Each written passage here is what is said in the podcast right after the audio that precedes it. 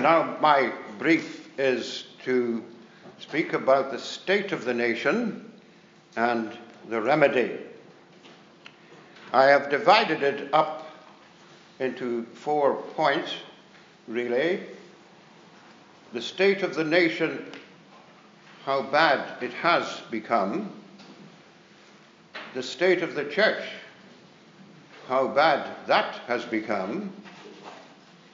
The, re- the reason why this has come about in both instances, and the only remedy, and I mean the only remedy for what has happened. It was Cowper, I think, who coined the phrase. He certainly wrote a poem about the state of the nation. As goes the church, so goes the nation. I'll just read two lines. When nations perish in their sins, tis in the church the leprosy begins. And we certainly shall see that as we go on. But how bad has the nation become? A sinkhole of iniquity. It is, as the prophet said, from the top of the head to the sole of the foot. The body politic and the nation at large is full of wounds and bruises and putrefying sores. See, the Bible uses very vivid language uh, to properly describe what has happened to the nation and to the individuals in the nation.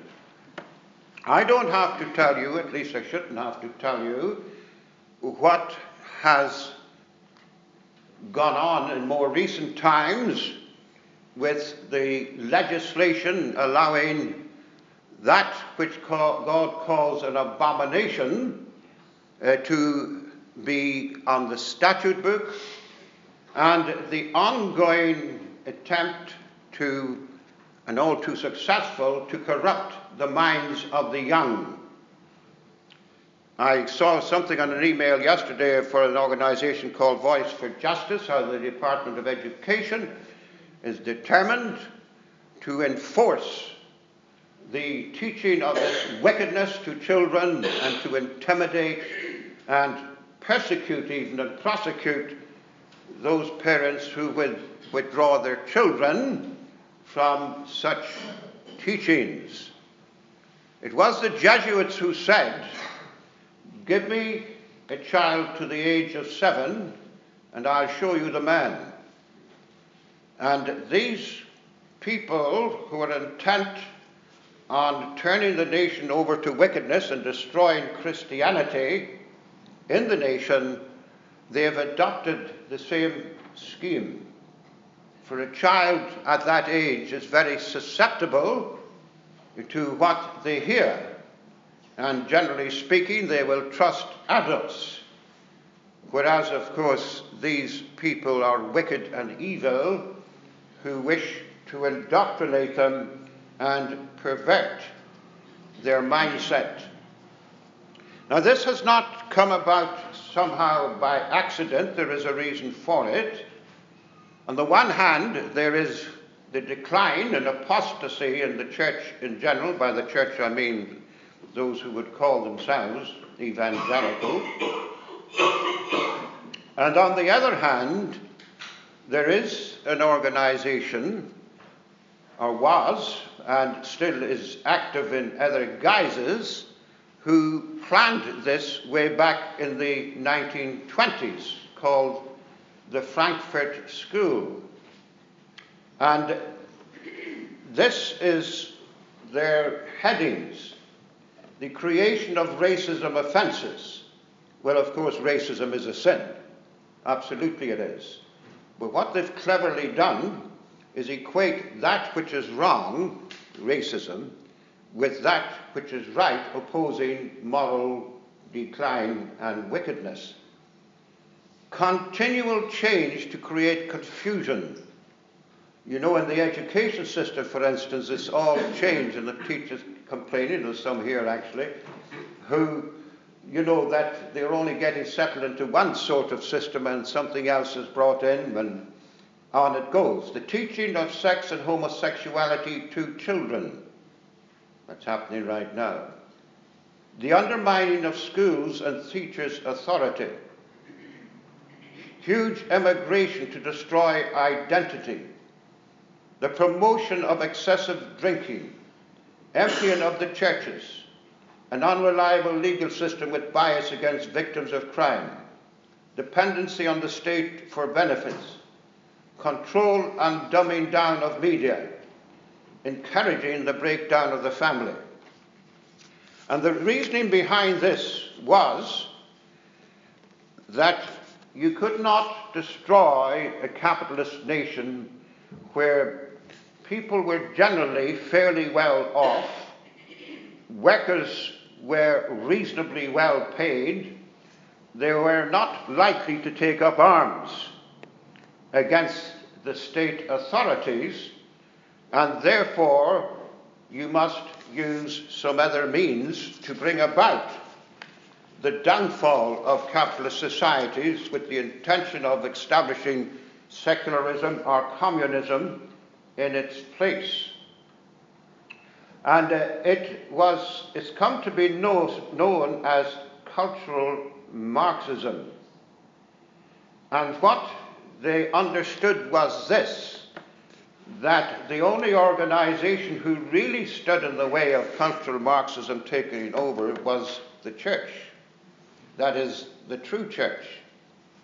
There was a man, uh, an Italian called Gramsci, a member of Comintern, communist organization, who understood this very well, and he spoke about marching through all the institutions of the state, not by force of arms, but by undermining moral values, biblical values, and so on, promoting the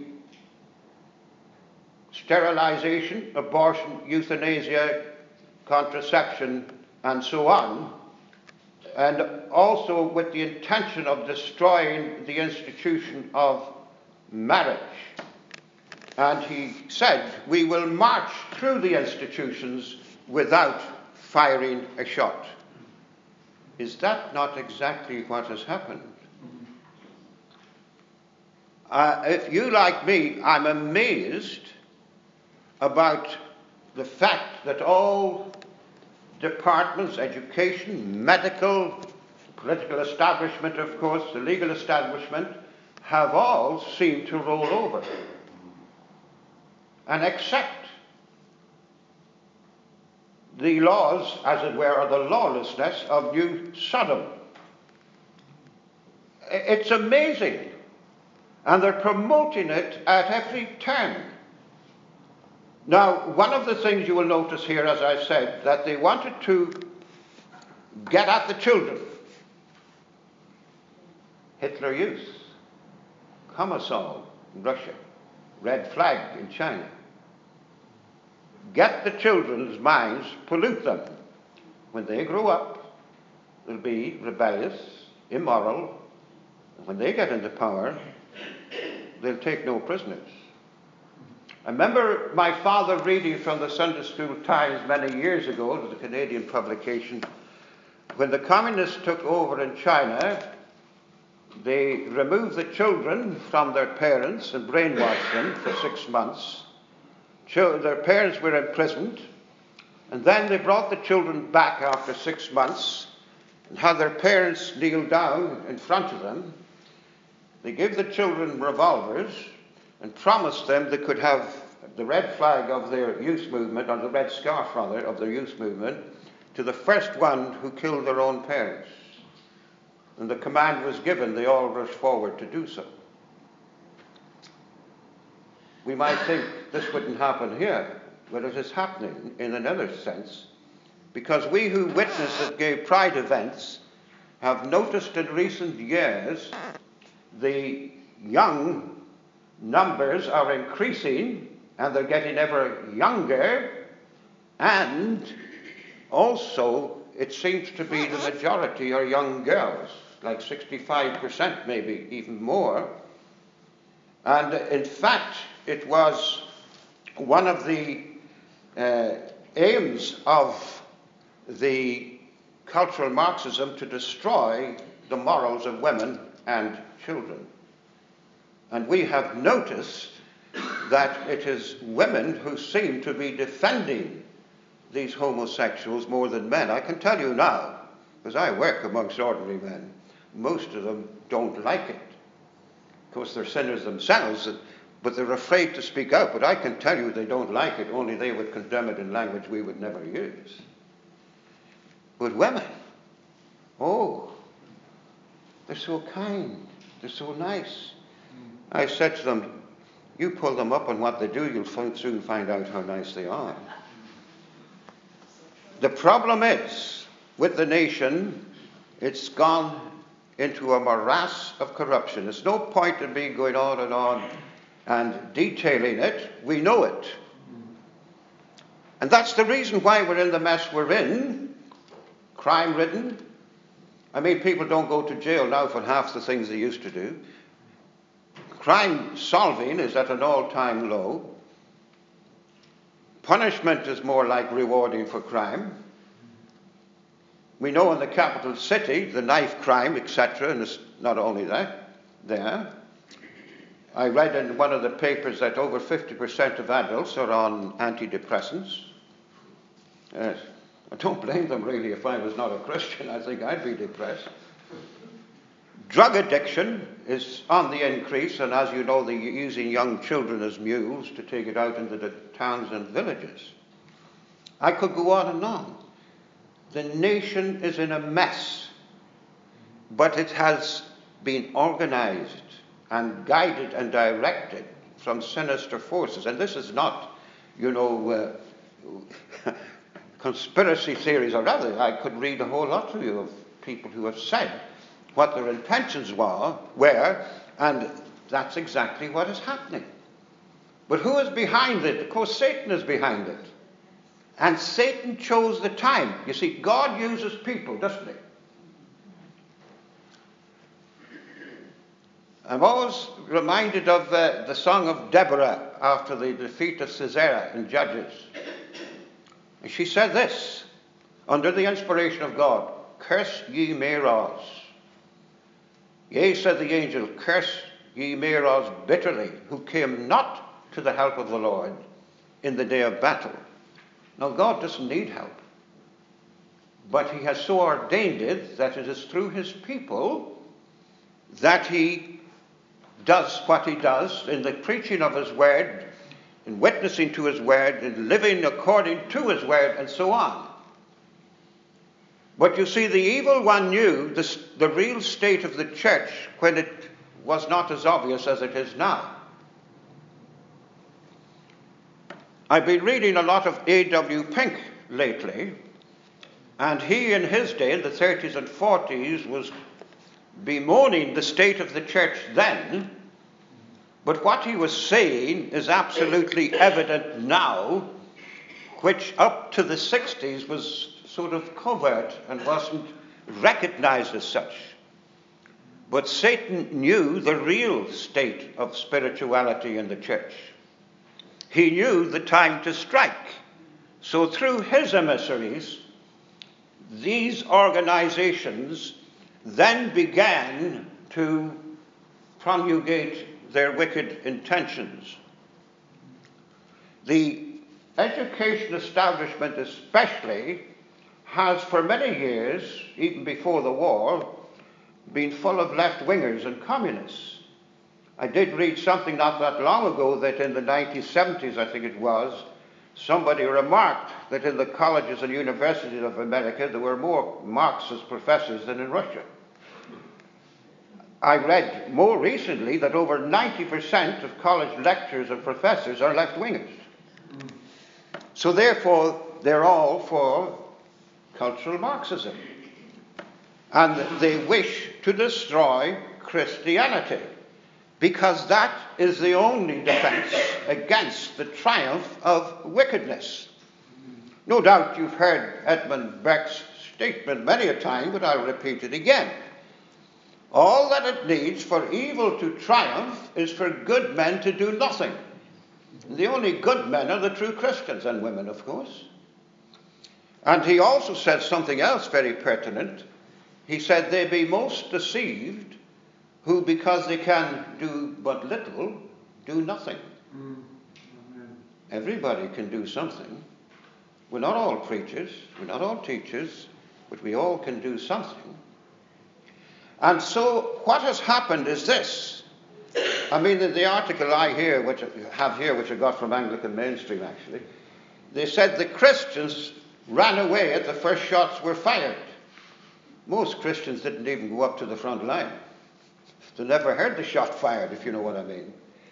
And the reason for the success of this cultural Marxism, which has polluted the nation and brought it to the situation that it is in, is because the church has failed to speak up, to stand up, and to speak out. Now, I'm not going any further into what's happening in the nation because if you're not aware of it, uh, you're really. Mind, it'll be a lot of evangelicals or not because their heads are that deep in the sand that hear no evil, see no evil, and speak no evil. They certainly don't speak any good, that's for sure.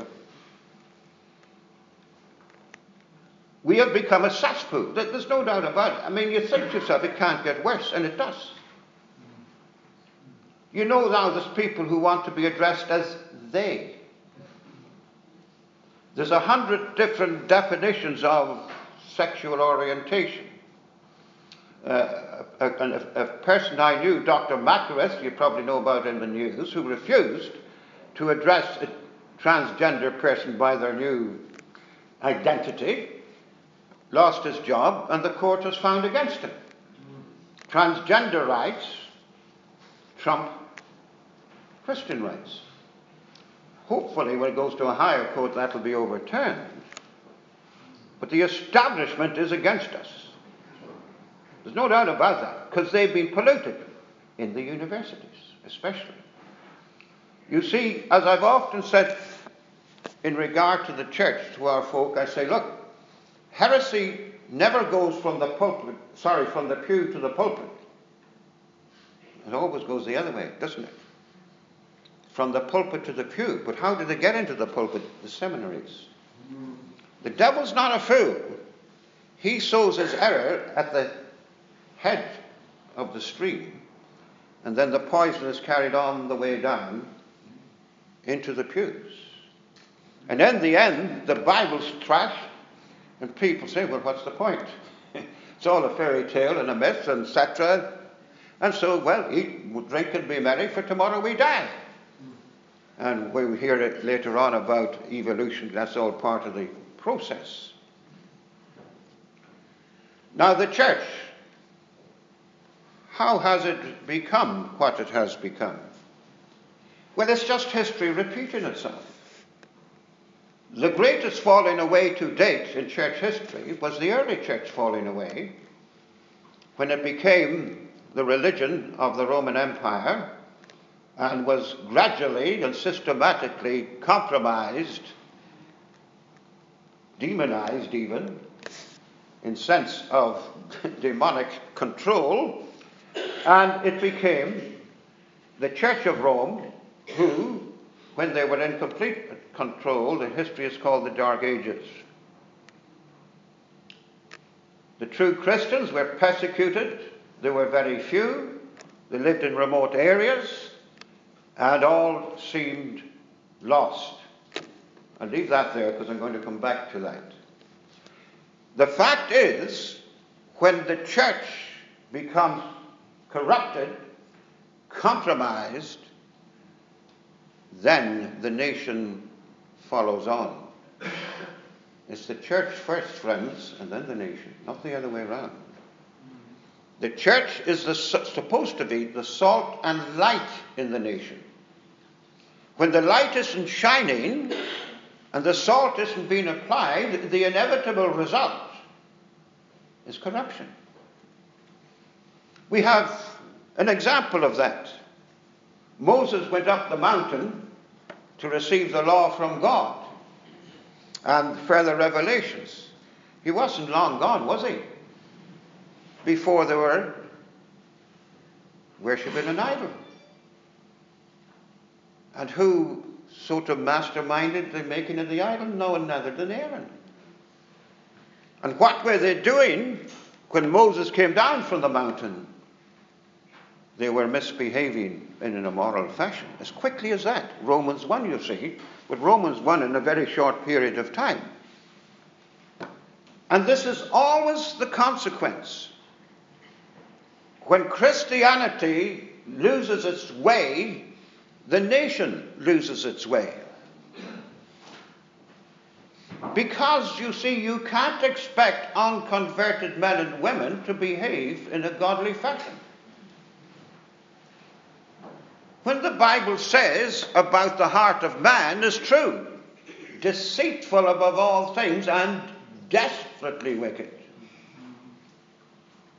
And if God's grace does not intervene, that desperate wickedness will manifest itself, and that's exactly what's happening today. Now, this is a Methodist church, and of course, John Wesley is rightly honoured, as he ought to be. But there's a Methodist church in Chester, founded on the spot where John Wesley preached. Has a woman minister who, in the, late, in the latest Gay Pride March, so called, was holding a placard saying, This is the gay that the Lord has made. They were carrying a cross, and I'm not one for crosses anyway, I don't. I suppose it's, it's uh, inbuilt anti Romanism in me because it sort of it crosses with Rome and so on. Well, a cross is the known symbol of Christianity. They were carrying a cross decked out in the sodomite rainbow colours. You can go on the website and you'll find out they, they, they have a special fundraising event. I didn't know about this for Stonewall in the uh, August. They have an open table, they call it. Rainbow flags on the table, and it's, it's almost laid out like an occult situation. But that's just one example. The, uh, the United Reformed Church, which I call the Benighted Deformed Church, is similar. And of course, we have an archbishop who's a total disaster. Now, but for the African bishops, the Church of England would have long ago keeled over to the New Sodom agenda. because they remembered the old teaching of the Church Missionary Society and the old standards. And this carry on is happening all over the country. That may be an extreme example, but it certainly is happening. There's something also people, ministers going around, nonconformist and established, saying that they are homosexual but not practicing homosexuals. The Bible says, as a man thinketh, so is he. If you entertain those thoughts in your mind, I say entertain them, then as Christ said, you have in reality committed the sin. There are all these different movements at work. Now, if we go back to the age of uh, Elizabethan age, then the Cromwellian age, the Puritan age, and then when Charles II came back to the throne, the 2,000 of the godliest ministers were rejected from the church because they wouldn't conform to what they saw as a Romanizing tendency. And wicked, unconverted men and women, uh, men, sorry, were in their place. And the result was that within 50 years, this nation was totally corrupted. Why? Because the church was corrupted. Why? Because ungodly men were in the pulpits. That's always what happens. It's the same over and over and over again. Then there was that great move of God, the Great Awakening. Great battles were fought. We know the established churches were against them, persecuted, stirred up the mobs, and so on.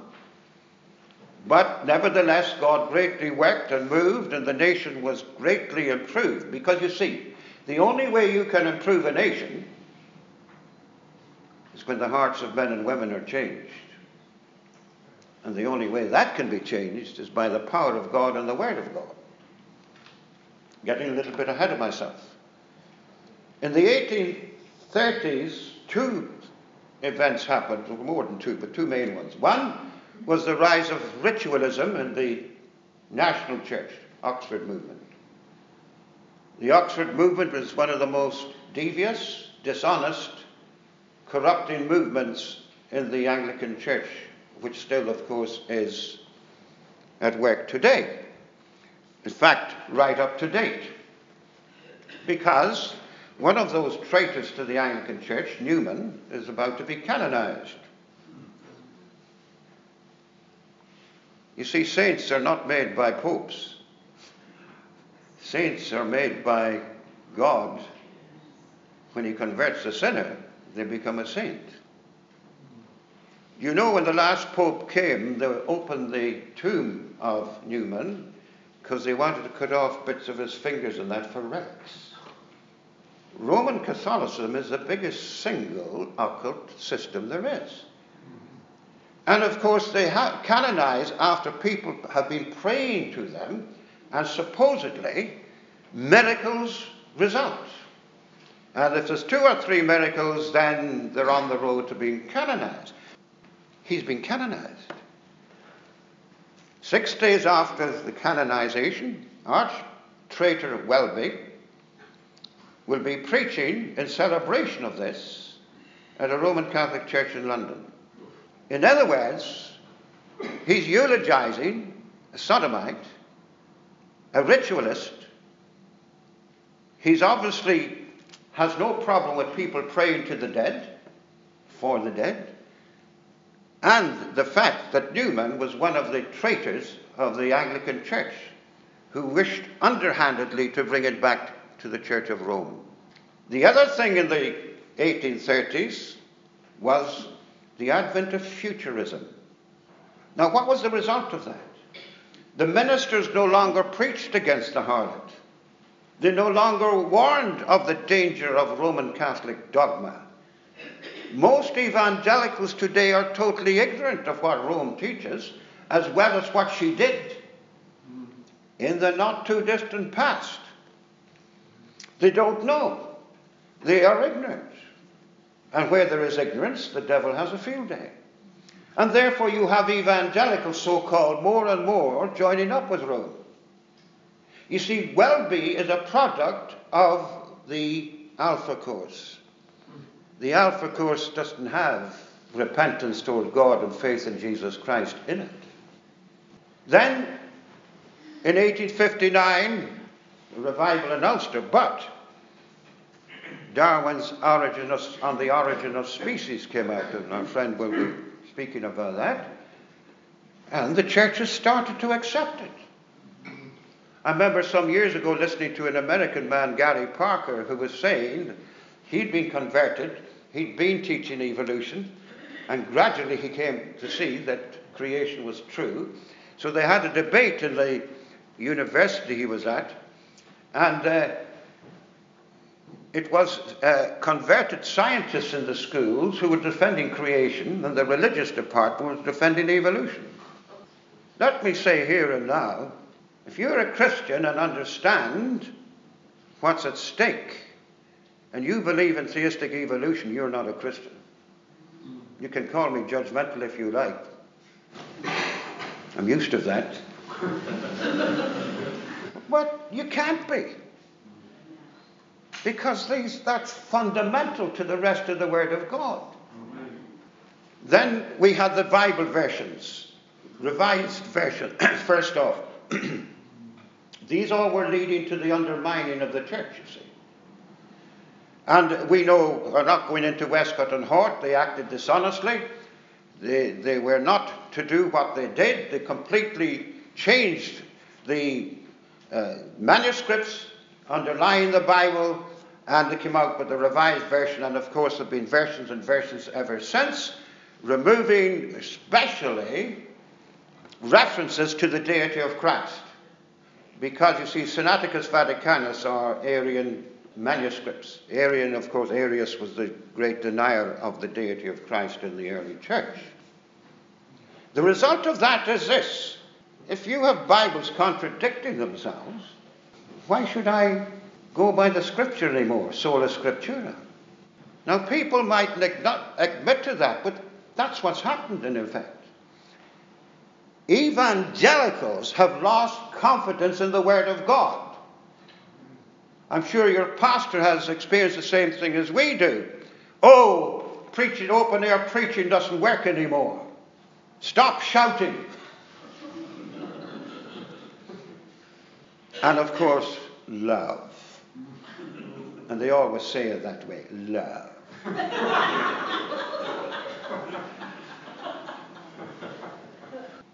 the result is you have Bibles contradicting one another, omitting large portions of the Word of God, you have statements of faith something like this We believe in the inspiration of Scripture as originally given. See, what's wrong with that? Ah, because they don't believe in what we've got now has been inspired. They say we can maybe get back to 90% of what was originally given. At best. But what does that do? It undermines the promise that God made repeatedly in His Word that one jot and one tittle wouldn't pass from the law. Heaven and earth would pass away, but His Word would not pass away. He'd preserve His Word, He'd, he'd keep it pure and entire for all time. He hasn't kept, he hasn't kept His promise if these modern versions are true. So people have lost confidence in the Word of God. Now, this church here is unique probably in Penn and High Wycombe, in that it's got the Word of God outside it. It's very hard to find churches with the Word of God outside it these days, isn't it? Ashamed of the Word of God. That do anything but preach the Word of God. Preach it as it should be preached. They forget that the gospel is an offense to them that perish. But that's only if you preach the truth. If you go out and say, God loves you, He's got a plan for your life, all the rest of it. I mean, I've literally heard somebody say, oh, we're all right then. Is that the way Christ preached? No. Is that the way the apostles preached? No. Is that the way the reformers preached? No. The great preachers of the Great Awakening, is that the way they preached? No. They preached sin, righteousness, judgment, repentance toward God, faith in Jesus Christ, and then followed up. If you were not living the life if Wesley got down into Chester, that church would be empty in five seconds. You see, they, they, they made sure that those who professed faith in Christ were living the life. And the reason the nation is in the mess it's in is because the church is in the mess. And the church is in a mess because it doesn't believe the Bible anymore. It picks and it chooses. And the, the, the unforgivable sin with many evangelicals is that you would bring people under conviction or you'd offend them. I had an argument with a Pentecostal man in Chester. He says, when people come away from you, they're under conviction, they're convicted and condemned. I thought, praise the Lord. Hopefully, it will, in the end, they'll cry unto the Lord and be saved. He said, that's contrary to the word of God. I said, well, the, what's the work of the Holy Spirit? Convicts of sin, righteousness, and judgment. Ah, oh, but he doesn't condemn. I said, Well, who has it said, He that believeth not is condemned already? He walked away. If you're not offending people, now we don't set out to defend, offend people, but preach the truth, you'll offend them. And if you're not offending them, you're not preaching the truth. The gospel is an offense. What's the answer? Do what the Bible says. The Great Commission. How did the New Testament church commence? Well, old cowardly Peter was no longer a coward because he was full of the Holy Ghost. Read what he preached. you won't see, find him saying God loves you in that. Never mentions it. Two things. He preached uncompromisingly, he preached in the power of the Holy Spirit. And things happened. What's missing today? Well, apart from most not preaching the Word of God, the Holy Spirit's missing. He's grieved. He's withdrawn. You know, we can preach absolute orthodoxy. But if the Spirit of God is not moving, nothing will happen. Probably just harden people in their sin. Reformation, move of the Spirit of God. The Great Awakening speaks for itself. Things were in a terrible mess, as we know. I've already mentioned that. It wasn't as far down as today because you see, today they've dared to put in the statute book anti God legislation. But nevertheless, God delights in mercy. He's gracious, He's compassionate, He's a God of grace, and salvation is by grace. People say this nation doesn't deserve God to move. Well, they don't understand the Bible, then, do they? Because none of us deserve anything from God but damnation. It's by grace we are saved, through faith. That not of ourselves, it's the gift of God, not of works, lest any man should boast. I wish I had another two hours. Anyway, I'm just going to finish. This should be our prayer. Isaiah 64. Oh, that thou wouldst rend the heavens that thou wouldst come down, that the mountains might flow down at thy presence. As when the melting fire burneth, the fire causeth the waters to boil, to make thy name known to thine adversaries, that the nations may tremble at thy presence. That should be our prayer. That's the only hope, friends. That's the only remedy.